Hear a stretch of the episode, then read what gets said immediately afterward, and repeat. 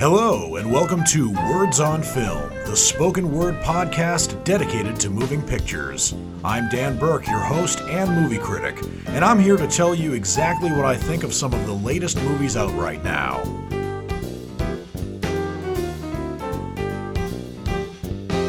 For this show, I have three new movies to review for you. Two of them are brand new from the weekend of August 18th through August 20th, 2023. And this was one of those weeks where there were so many new movies that came out, and I had very little time to watch many of them.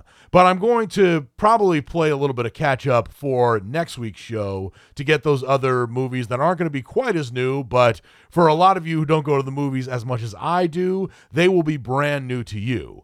But I am going to go with, or review rather, the movie that is probably going to be the highest grossing new movie of this week. Maybe. Uh, at least it, that's just my guess.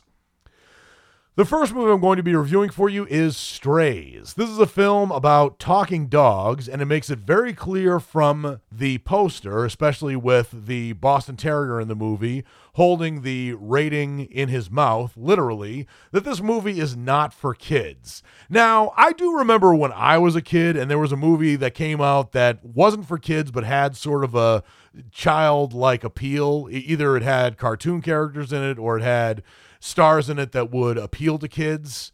And the those kinds of movies were forbidden. And when they were forbidden kids like me really really wanted to see them. Unfortunately i had to go through my parents to see them and my parents would not budge in letting me see them. Uh, and you know good for them because yeah some of those films were quite traumatizing. In fact there was one film that came out just, just very briefly before i get to the review when I was nine years old, there was a movie that came out in theaters called Cool World, which was a blend of live action and animation, kind of like Roger Rabbit. That film was rated PG 13. My parents wouldn't let me see that film. And eh, now that I've actually seen it, I'm kind of glad they didn't because that movie should have been rated R. I think it wasn't rated R because it didn't have as many cu- curse words in it, but it was kind of staggering the amount of sex in that movie. And while that does make it appealing for an adult crowd, yeah, it sh- it shouldn't have been rated PG-13. But anyway, w- the point I'm trying to make is a movie like Strays that comes out, I don't know if the allure for kids wanting to see that movie is as great now as it was when I was a kid, you know, 30 years ago, over 30 years ago. And the reason I say that is because when I was a kid, uh, the internet wasn't as accessible, let alone fast, as it is today. And we didn't have YouTube, so we couldn't look up even more explicit videos. So I, I don't exactly know. But watching the movie Strays, it's a movie that takes on sort of a similar kind of story as Lassie, Benji, The Incredible Journey, uh, the, the latter of which was a Disney film, which wasn't the first live action film about actual animals rather than anthropomorphic ones. But Strays has the same kind of deal here. And the reason it's rated R is largely because of language, although there is some sexual content in it as well, a lot of it involving animals, which I don't think is any more explicit than what you'd see on the Discovery Channel or even on a lot of YouTube videos nowadays. But largely, it earns its R rating because of the swearing. And as I was watching this film, I really began to think was the swearing really all that necessary? Because it did sort of seem like the movie was taking on that sort of Benji kind of plot where there was a puppy who lost his way and there were friends of his who were trying to get him back home to his owner, which sounds like a kid's film, but then it almost seemed like they put words like the F word, for example, which I'm not going to say because this is a family friendly show, and I'm talking about an unfamily friendly movie, but it seemed like the dialogue was peppered with a lot of those swear words as if the screenwriters were saying, wait, this is way too family friendly. Just let's just add some more curse words. But the the film Strays is live action with some CGI to make the dog's mouths move, and that effect is actually really good. And I'm really glad that they used actual animals for this film rather than having it be completely CGI. The director of this film is Josh Greenbaum, who's directed a couple of films. He's definitely no stranger to A, comedies and B, really strange movies. In fact, the movie that he directed before this, which probably would have been bigger if it hadn't been released during probably the worst of the pandemic, was a film that was called Barb and Star Go to Vista Del Mar, starring Kristen Wiig and Annie Mumolo, both of whom actually acted in and starred in Bridesmaids 10 years before Barb and Star. And it's a very strange movie, but it's also very funny, and I had a very good time seeing it.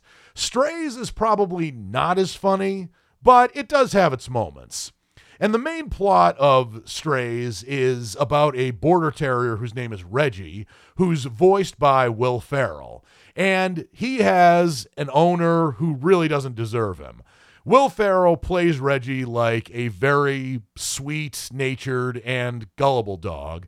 And Will Ferrell is probably one of the only comedic actors, probably besides Steve Martin, who can do clean humor almost as well, if not as well, as if he can do dirty humor. And Will Ferrell does does a great job voicing this dog who's innocent from his head down to his paws. And Will Forte, another SNL alum like Will Ferrell, is Reggie's selfish and ruthless owner, uh, who is more concerned with getting hits on bongs than he is about taking care of a dog, which kind of leads me to wonder how Reggie is able to feed himself if his owner doesn't really take care of him. But anyway, Reggie's adventure begins when Will Forte drives a considerable distance and throws a tennis ball wherever just so Reggie can fetch it and just get out of his way. So Doug throws the ball, Reggie goes to fetch it, and Doug drives away. And Will Forte's character, Doug, is so fed up with this border terrier coming back to him with the ball that he keeps going further and further distances to play a game that, that Will Ferrell calls catch and and the and I cleared my throat there because the I'm, I'm blocking off a word. So anyway, Reggie eventually gets lost in the city as he's playing catch and with his owner, who's already driven away at this point, and he befriends a streetwise Boston Terrier by the name of Bug, who's voiced by Jamie Foxx. And eventually, the two of them wander this city, which is never specified, but they eventually befriend an Australian shepherd by the name of Maggie, who's played by Isla Fisher, who, unlike most of her on screen roles, actually uses her natural Australian accent, and also a therapy Great Dane, whose name is Hunter, who's voiced by Randall Park. And the four of them join forces to get revenge on Doug, who eventually Reggie begins to realize has abandoned him rather than playing a very elaborate game. And I liked the dynamic between the four dogs. I loved the juxtaposition between Will Ferrell and Jamie Foxx, who I don't think have been in a movie previously, but they do very well voicing these dogs. And again, a- as the movie progresses and these four dogs begin to search for Reggie's owner, it does begin to resemble the plot of your typical Benji movie or one of those live action Walt Disney films of the 60s and 70s that take on a bit of a documentary feeling. And The Incredible Journey is is one such movie and the original Incredible Journey was not afraid to make you cry. The remake Homeward Bound The Incredible Journey which came out 30 years ago a had celebrity voices voicing the dogs, unlike the original Incredible Journey, and B also kind of pulled a punch in terms of making you cry. But this film, Strays, might be one of those films that kids would want to see based on the cute dogs that are in it, but they shouldn't. And if you're a parent listening to this, don't let your child see this at least uh, at least until maybe they're 15. There are there is a lot of colorful language in here. There are also a lot of poop jokes, which I think would probably pass muster in a PG 13 rated movie. I think for adults who want to see this, they might find those jokes a little funny. For me, I found those jokes a little predictable, but there there was one joke that involved uh, bodily functions with the streetwise rule of if you pee on it, you own it. And there's one scene where all four of the main dogs actually pee on each other.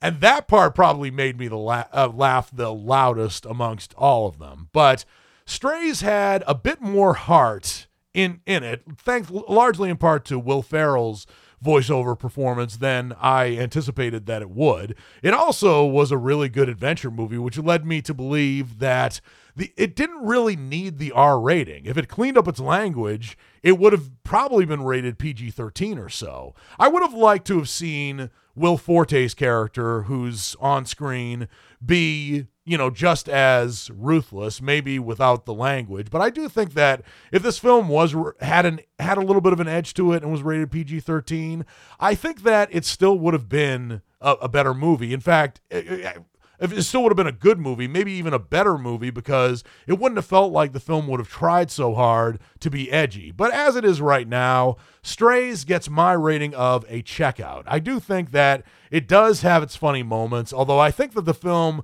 tries a little hard to be explicit, kind of the same way that Sausage Party did when that movie came out seven years ago.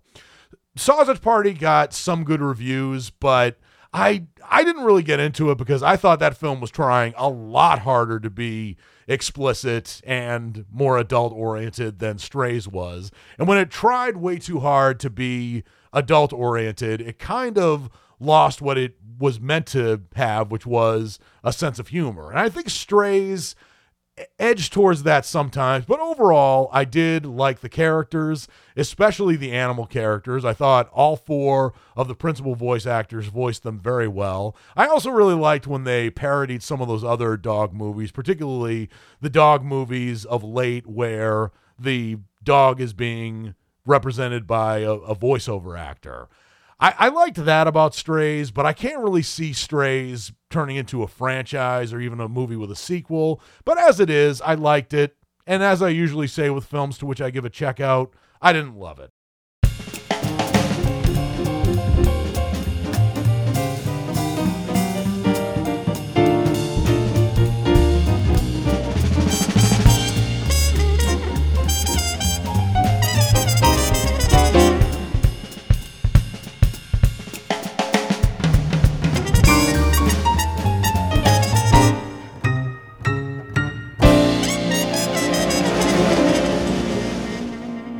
Welcome back to Words on Film, the spoken word show dedicated to moving pictures. I am your host and movie critic, Dan Burke. The next movie I'm going to be reviewing for you is The Monkey King. This is a fully animated film that premiered on Netflix on August 18th, 2023, and it is inspired by the classic Ming Dynasty novel Journey to the West. It's directed by Anthony Stacchi, and it the voice of the titular Monkey King is Jimmy O Yang. As a matter of fact, a vast majority of the characters in this film, which takes place presumably in China, um, are voiced by Asian American or Asian or Asian American actors, which I really appreciate. Now, granted, there have been some other Chinese influenced and kung fu kung fu, excuse me, kung fu uh, themed animated films that have been very popular in America that did not have Asian American or not primarily Asian American actors in them that I did enjoy. Such examples include Kung Fu Panda and Kubo and the Two Strings. Both those films were excellent animated films, but I do appreciate when a movie that's based in China and dealing with Chinese folklore actually has Asian characters with Asian actors voicing these characters. I can really appreciate that because rest assured, there aren't as many of, those kinds of movies that are made usually in Hollywood.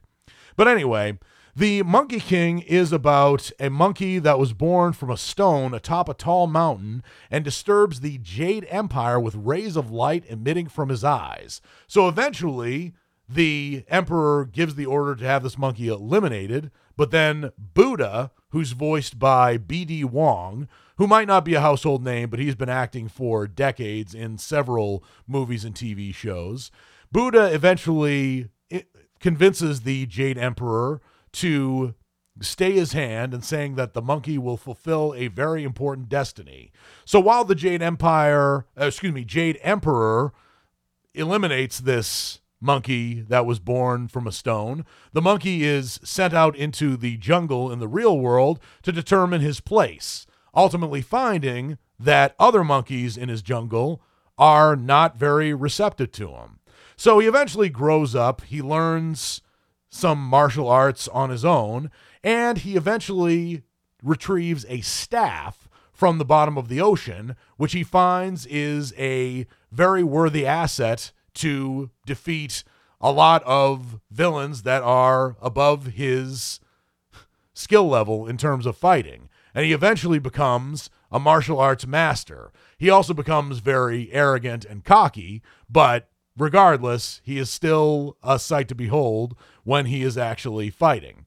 So, as I said previously, this character, who's known as the Monkey King, is voiced by Jimmy O. Yang. And there's another character from whom the Monkey King steals a staff called the Dragon King, who's voiced by Bowen Yang, who made history for being the first and so far the only Asian American or at least the only Chinese American to be a cast member on Saturday Night Live. But given the fact that we have the writer's strike right now, and it doesn't look like the writer's strike or the SAG-AFTRA strike is ending anytime soon, as of the date of this podcast, we won't be seeing Bowen Yang again on TV for quite some time. I'm very sorry to admit that to you. But anyway, the animation for this film is probably not up to the same level as some Disney movies, but it is better than a lot of DreamWorks films that have come out as of late, particularly the one about the Teenage Kraken, the Ruby Gillman Teenage Kraken movie. And I really loved the animation here, especially during a lot of the fight scenes. This movie definitely does go up to the DreamWorks level of Kung Fu Panda in terms of animation, but as I said, not a lot of the DreamWorks films of late. And Jimmy O Yang does a great job voicing the Monkey King. He is obnoxious, he is cocky, he he certainly has his his head in the clouds in, in that regard. But he does actually have some likability and he does make a very appealing character. Also, when you learn about how his life is from the time he was hatched out of this stone to how he is now and how virtually everyone from the mortal and the immortal realm has pretty much rejected him, you kind of can see how he becomes the character he does. And he does develop a reluctant friendship with a villager by the name of Lin, who's a human being, who's voiced by Jolie Hoang Rappaport. And the dynamic between the two of them, her aspiring to be a great martial arts fighter and him wanting to get her off her back, is really good at first. And eventually they develop a friendship.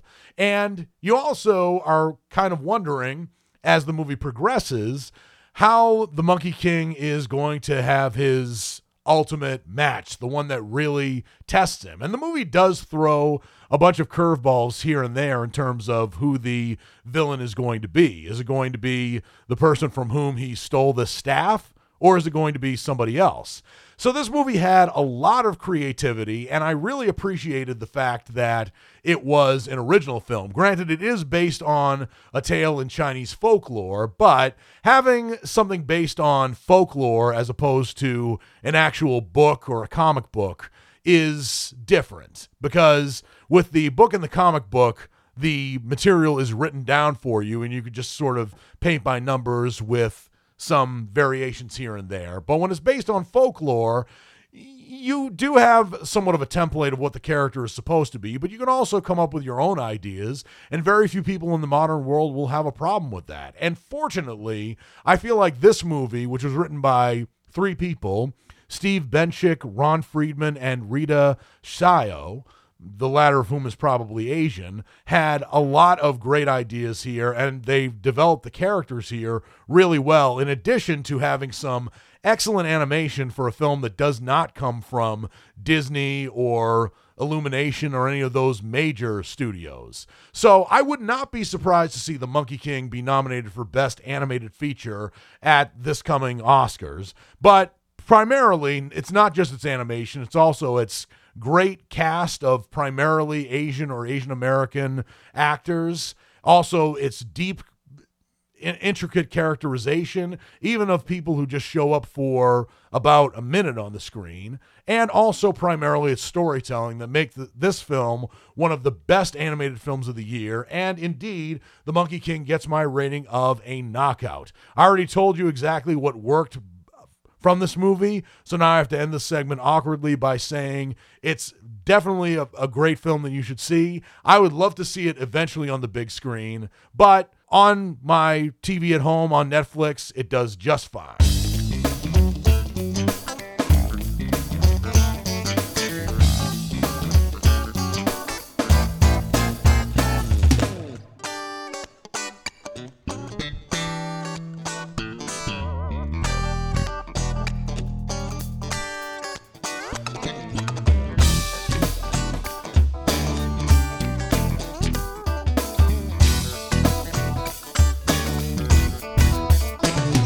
Back to Words on Film, the spoken word show dedicated to moving pictures. I am your host and movie critic, Dan Burke. The next movie I'm going to be reviewing for you is Jules. This is a film that was released into theaters nationwide on August 11th, 2023. And compared to other more hyped films like the Barbie movie or Oppenheimer, or even the movie Strays, which I reviewed earlier in the show, it's unlikely that Jules will make a lot of ripples in the box office, but it's a very quirky and interesting film, and it is also about old people, and it certainly has its draw in terms of its demographics. And it's a film that premiered at the Sonoma Film Festival on March 22nd and premiered in theaters nationwide, as I said, on August 11th of 2023. It's a film that stars Ben Kingsley as a 79-year-old widower, widower whose name is Milton, who lives on his own and he lives in a relatively small town in Pennsylvania. Although this, this film was actually filmed on location in New Jersey, interestingly enough, and he frequently attends city council meetings, and he also receives help from his daughter, who is a veterinarian. And one day, a UFO lands in his backyard, and a small humanoid alien comes out and he attempts to get help, calling the police and his daughter and bringing up at the city council meeting, but he is brushed off as senile. And this seems very uh, true to life, um, his being dismissed as senile. But eventually, the feds, particularly the feds who are responsible for detecting alien life and also monitoring UFOs eventually get word, but this is as Milton and his two friends, who are named Joyce, who's played by Jane Curtin, and Sandy, who's played by Harriet Sansom Harris, begin to befriend this alien whom they call Jules, and they begin to find that they need to protect him. So thematically, the movie is a lot like E.T. As a matter of fact, I was going into this film sort of thinking that it would resemble the movie Cocoon.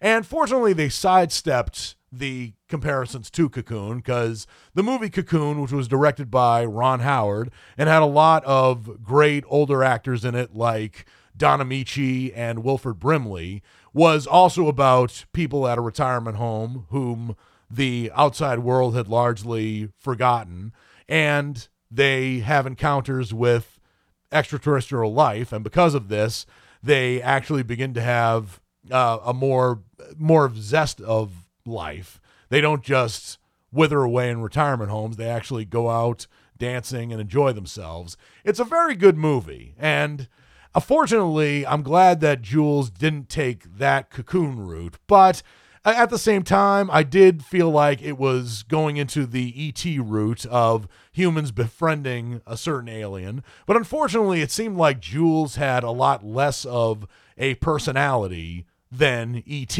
did.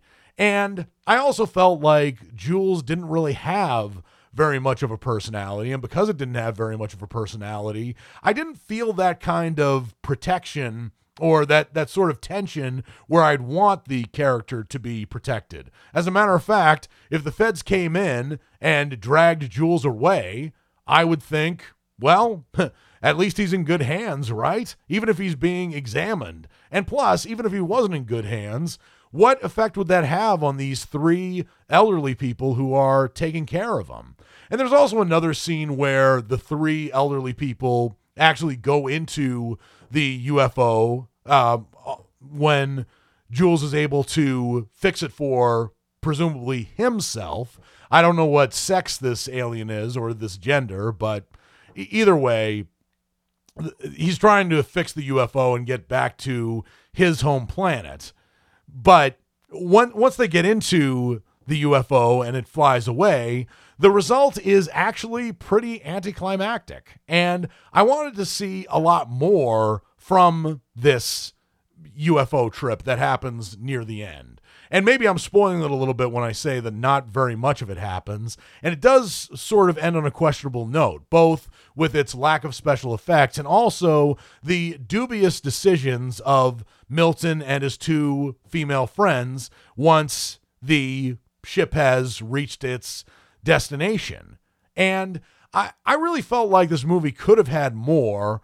Maybe it could have ventured into some of the same plot developments as E.T., and I doubt it. And, and in fact, if the alien had been eating Reese's Pieces, it would have undoubtedly been labeled a ripoff of E.T. But I feel like even when sidestepping some of those plot developments that E.T. had, Jules could have been so much more. It's not a movie that I hated, but I still give Jules my rating of a strikeout because I feel like this movie pulled a punch in terms of plot when it came to what this alien could do, what it could do for these caretakers who are taking them in, and also some of the decisions that Milton, the character played by Ben Kingsley, also makes. And there's also one scene that sort of comes out of nowhere where Jane Curtin's character sings the song Freebird out loud. There's really not a very good setup to it. She just kind of sings it. And it is during one of the climactic moments here, but the reason she sings it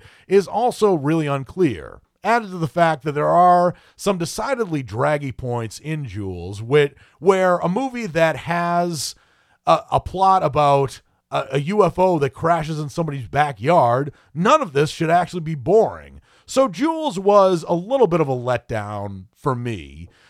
And I think it could have been better, especially when the people who are taking this alien in are older. They should be going on some sort of journey that should dazzle a lot of viewers of various ages, especially older people. But this movie didn't get a lot of dazzle from me.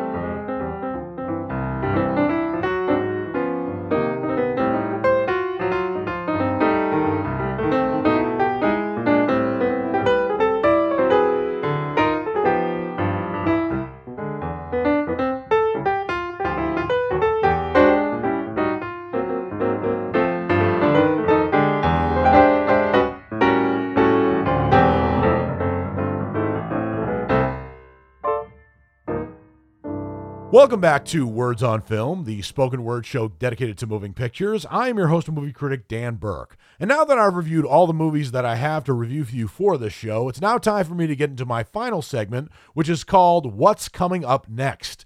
This is a spoken word segment which is dedicated to the movies that are subject to being released in theaters and or on streaming, if I have time for that, for the week of August 20th through August 25th 2023.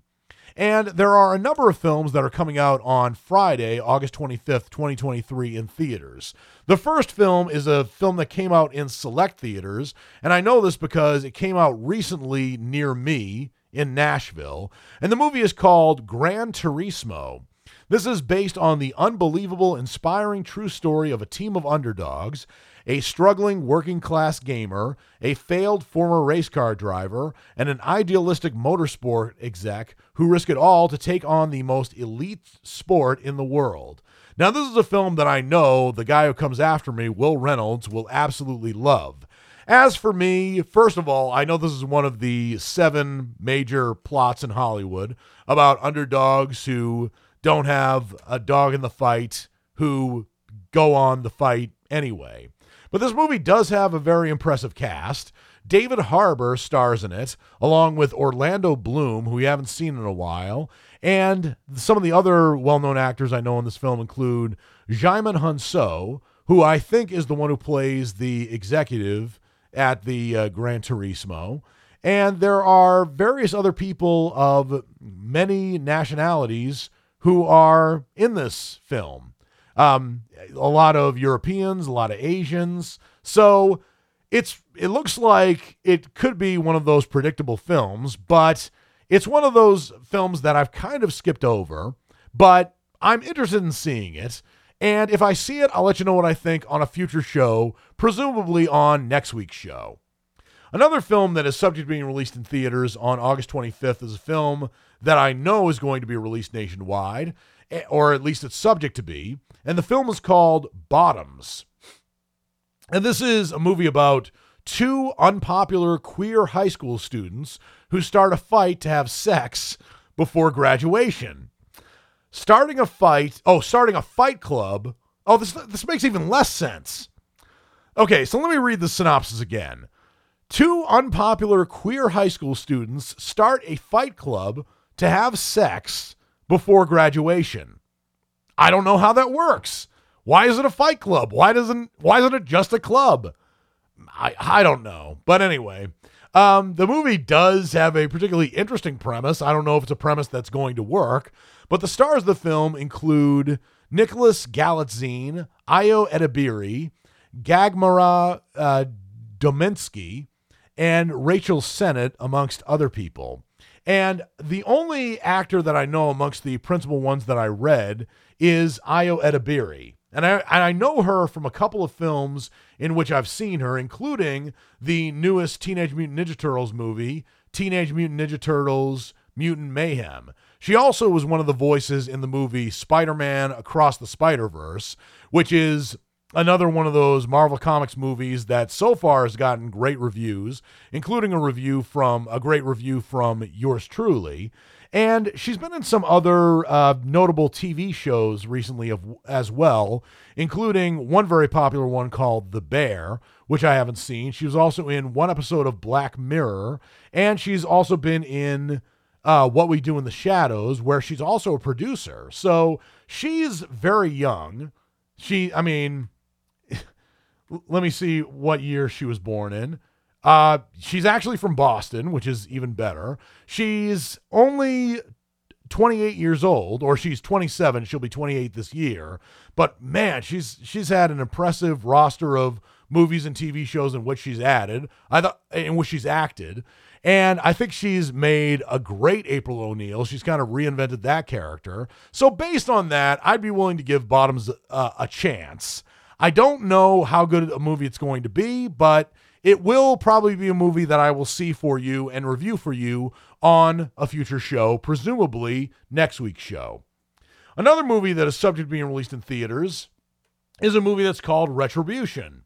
And this film, I'm sorry to say, stars Leslie, uh, excuse me, Liam Neeson. I almost said Leslie Nielsen. Leslie Nielsen is dead.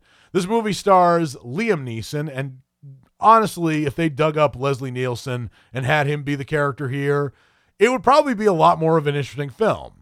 But Retribution is a film about a bank, a bank executive who receives a bomb threat while driving his children to school that his car will explode if they stop and get out.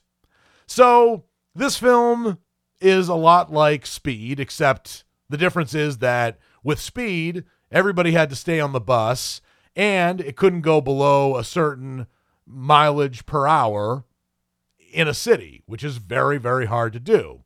So, Retribution sounds a bit more original than some of the other films in which um, Liam Neeson has acted lately. And just to give you an idea how fed up I am of Liam Neeson's choices of movies as of late, and I should, you know, really applaud Liam Neeson for being the age that he is and still being active in films. And I would if his movies weren't so cliche and making the same sort of mistake that Liam Neeson has to be tough as nails, and he also still has to have his Irish accent without anything in the film even detailing his how he got to America from Ireland.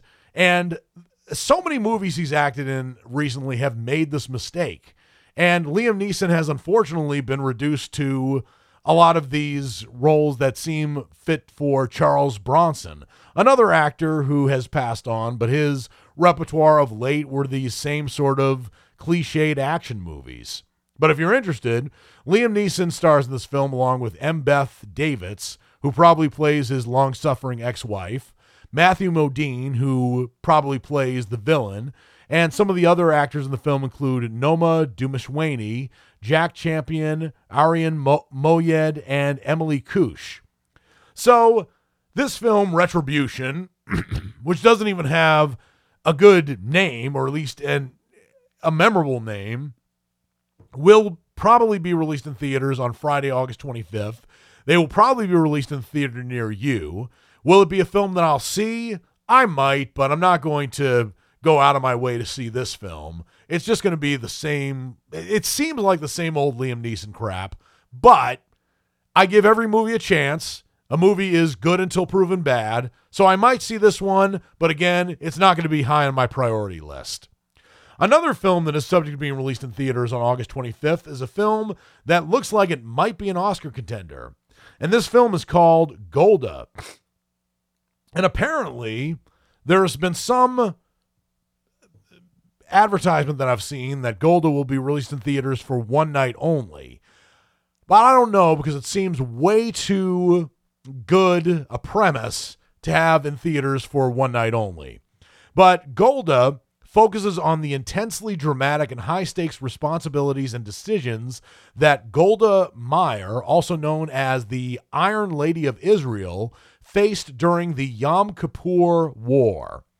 And I wish I could tell you that I was an authority on such events that happened in Israel, but I honestly don't know very much about the Yom Kippur War. I know what Yom Kippur is, but I'm looking it up right now. The Yom Kippur War, also known as the Ramadan War, so we can kind of get a sense of who fought in this war, is um, a war that took place from October 6th to October 25th, 1973, between Israel and a coalition of Arab states led by Egypt and Syria. So it wasn't with Palestine as I might have uh, suspected. But the majority of combat between the two sides took place in the Sinai Peninsula and the Golan Heights, both of which were occupied by Israel in 1967, with some fighting in African Egypt and northern Israel. So this was a turf war on a global scale. And it took place during the Jewish holy day of Yom Kippur, where you're not supposed to eat, let alone supposed to fight. So the woman involved in this, Golda Meir, is played in this movie by Helen Mirren. And she was the prime minister of Israel from 1969 to 1974. So, as you might imagine, she had a lot to bear on her shoulders, figuratively speaking. And as I said, Academy Award winner Helen Mirren is playing Golda Meir in this film. And some people might have a problem with her playing, presumably, a Jewish woman.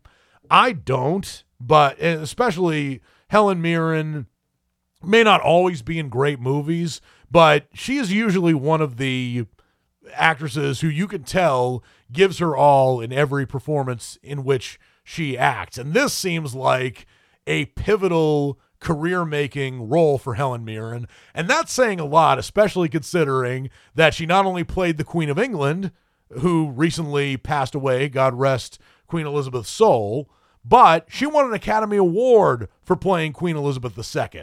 So this is another one of the roles that will probably define Helen Mirren's acting career for better or for worse. It looks like it's a contender. I'm not saying whether or not it's going to be a great movie because this could be one of those films that lets me down, but it's a film that I will likely check out, and I'll let you know what I think on a future show. There are two other films that are likely to be released in limited release in theaters nationwide, but again, I'm not saying whether or not they will be released uh, in a theater near you. I am saying that they are subject to being released on August 25th. One of them is called The Hill. This is a film that stars Dennis Quaid, and it's the remarkable true life story of Rickey Hill's improbable journey to play Major League Baseball. Now, Dennis Quaid has been in a movie like this before. He was in a Disney film called The Rookie, which came out about 20 years ago. The only difference is in this film, Dennis Quaid is the star of the film, but he's not the one who's going out for Major League Baseball. He's officially too old for this, but he plays the father of the player who goes against the odds. And this player, whose name is Rickey Hill, is played by Colin Ford in this film. And there are some other familiar actors in this film, like, for example, Scott Glenn and Bonnie Bedelia. This is one of those films that might be a faith based film. And there's nothing wrong with that. I've seen some good faith based films, but I'd be interested to see how this movie is. Uh, if I see it, I'll let you know what I think on a future show. I'm more enthusiastic to see that film than I am to see another action film with Liam Neeson. But in any event, the last film that is subject to being released in theaters is a film that's called Warrior King. It is a fully animated film, and there is no plot that's being given to me right now. So it's unlikely that this will be a film that I will see in theaters, but it might come out at the Belcourt Theater, which is the closest movie theater near me. And the cast list uh, is actors with whom I'm not familiar, but they are mostly American actors, or at least actors who speak English. I, I don't know, but The Warrior King is a film that if I see it, I'll let you know what I think on a future show.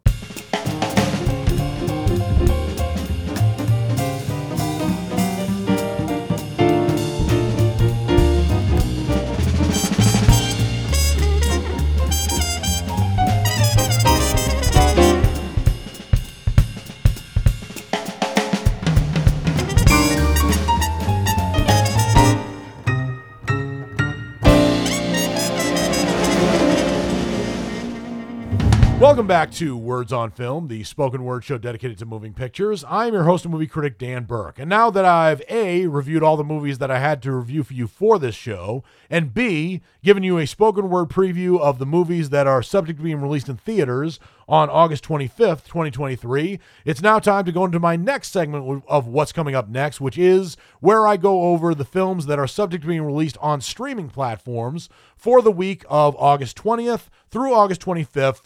2023. And there are two series that are going to be premiering on Netflix on Tuesday, August 22nd. One is Lighthouse, which is a series premiere, and another one is called Untold Volume 3. Their finale is going to air on Netflix. And I'm not going to get into the details of that those movies, but I'm just letting you know. And I have a lot of Netflix original films on which to catch up. I really want to see the film Heart of Stone, which stars Gal Gadot and some other well-known actors. It's it's a film that I've started watching, but I haven't seen enough of it to review for you on this show. But maybe I'll review it for you next week. But that movie came out on August 11th, 2023, and I just didn't have time to watch it. But amongst the movies that are coming out on Wednesday, August 23rd, there is one movie that's called Squared Love Everlasting. And it definitely has an interesting title. I don't know what squared love means, let alone squared love everlasting, but it looks like this is a sequel. So it's one that I will likely not be seeing. But according to my notes, this is the third squared love film. And the original Squared Love film is available for viewing on Netflix. This is one of those films that passed me by. So it's unlikely I'll see that, but just for your information, in this third Squared Love film, Monica and Enzo's whirlwind romance head tor- heads towards a fairy tale ending until a bombshell revelation changes everything. This sounds like the plot of a typical soap opera. But this is a film that is directed by Filip Zylber, who is a Polish director, and this is presumably a Polish movie.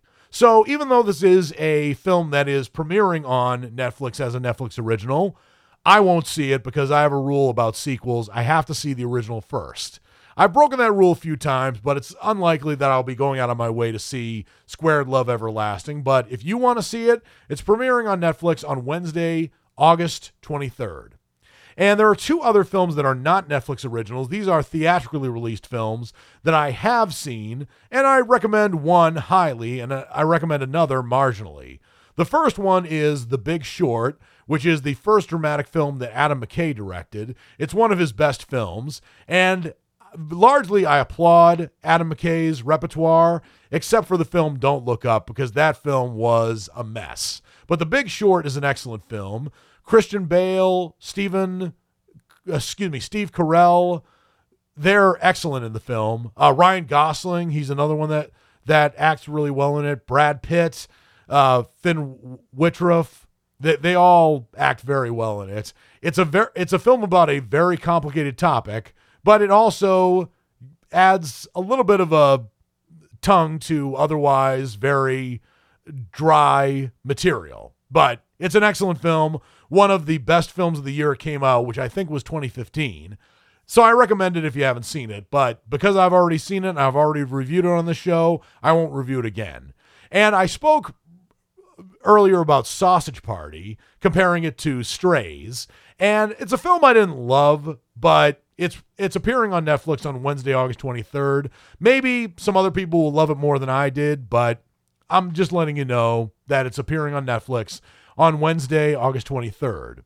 On Thursday, August 24th, there are no Netflix original films. So uh, there are series that are going to be premiering, like Who is Erin Carter? Um, Erin spelled E R I N. So it's not about the former quarterback of. Oh, that's Aaron Rodgers. I was going to say the former quarterback of the Green Bay Packers. That's not Aaron Carter. Yeah. So anyway, who is Erin Carter is a series that's going to be premiering on Netflix on Thursday, August 24th. Look out for it. And as for movies that are going to be appearing on Netflix, there are only two.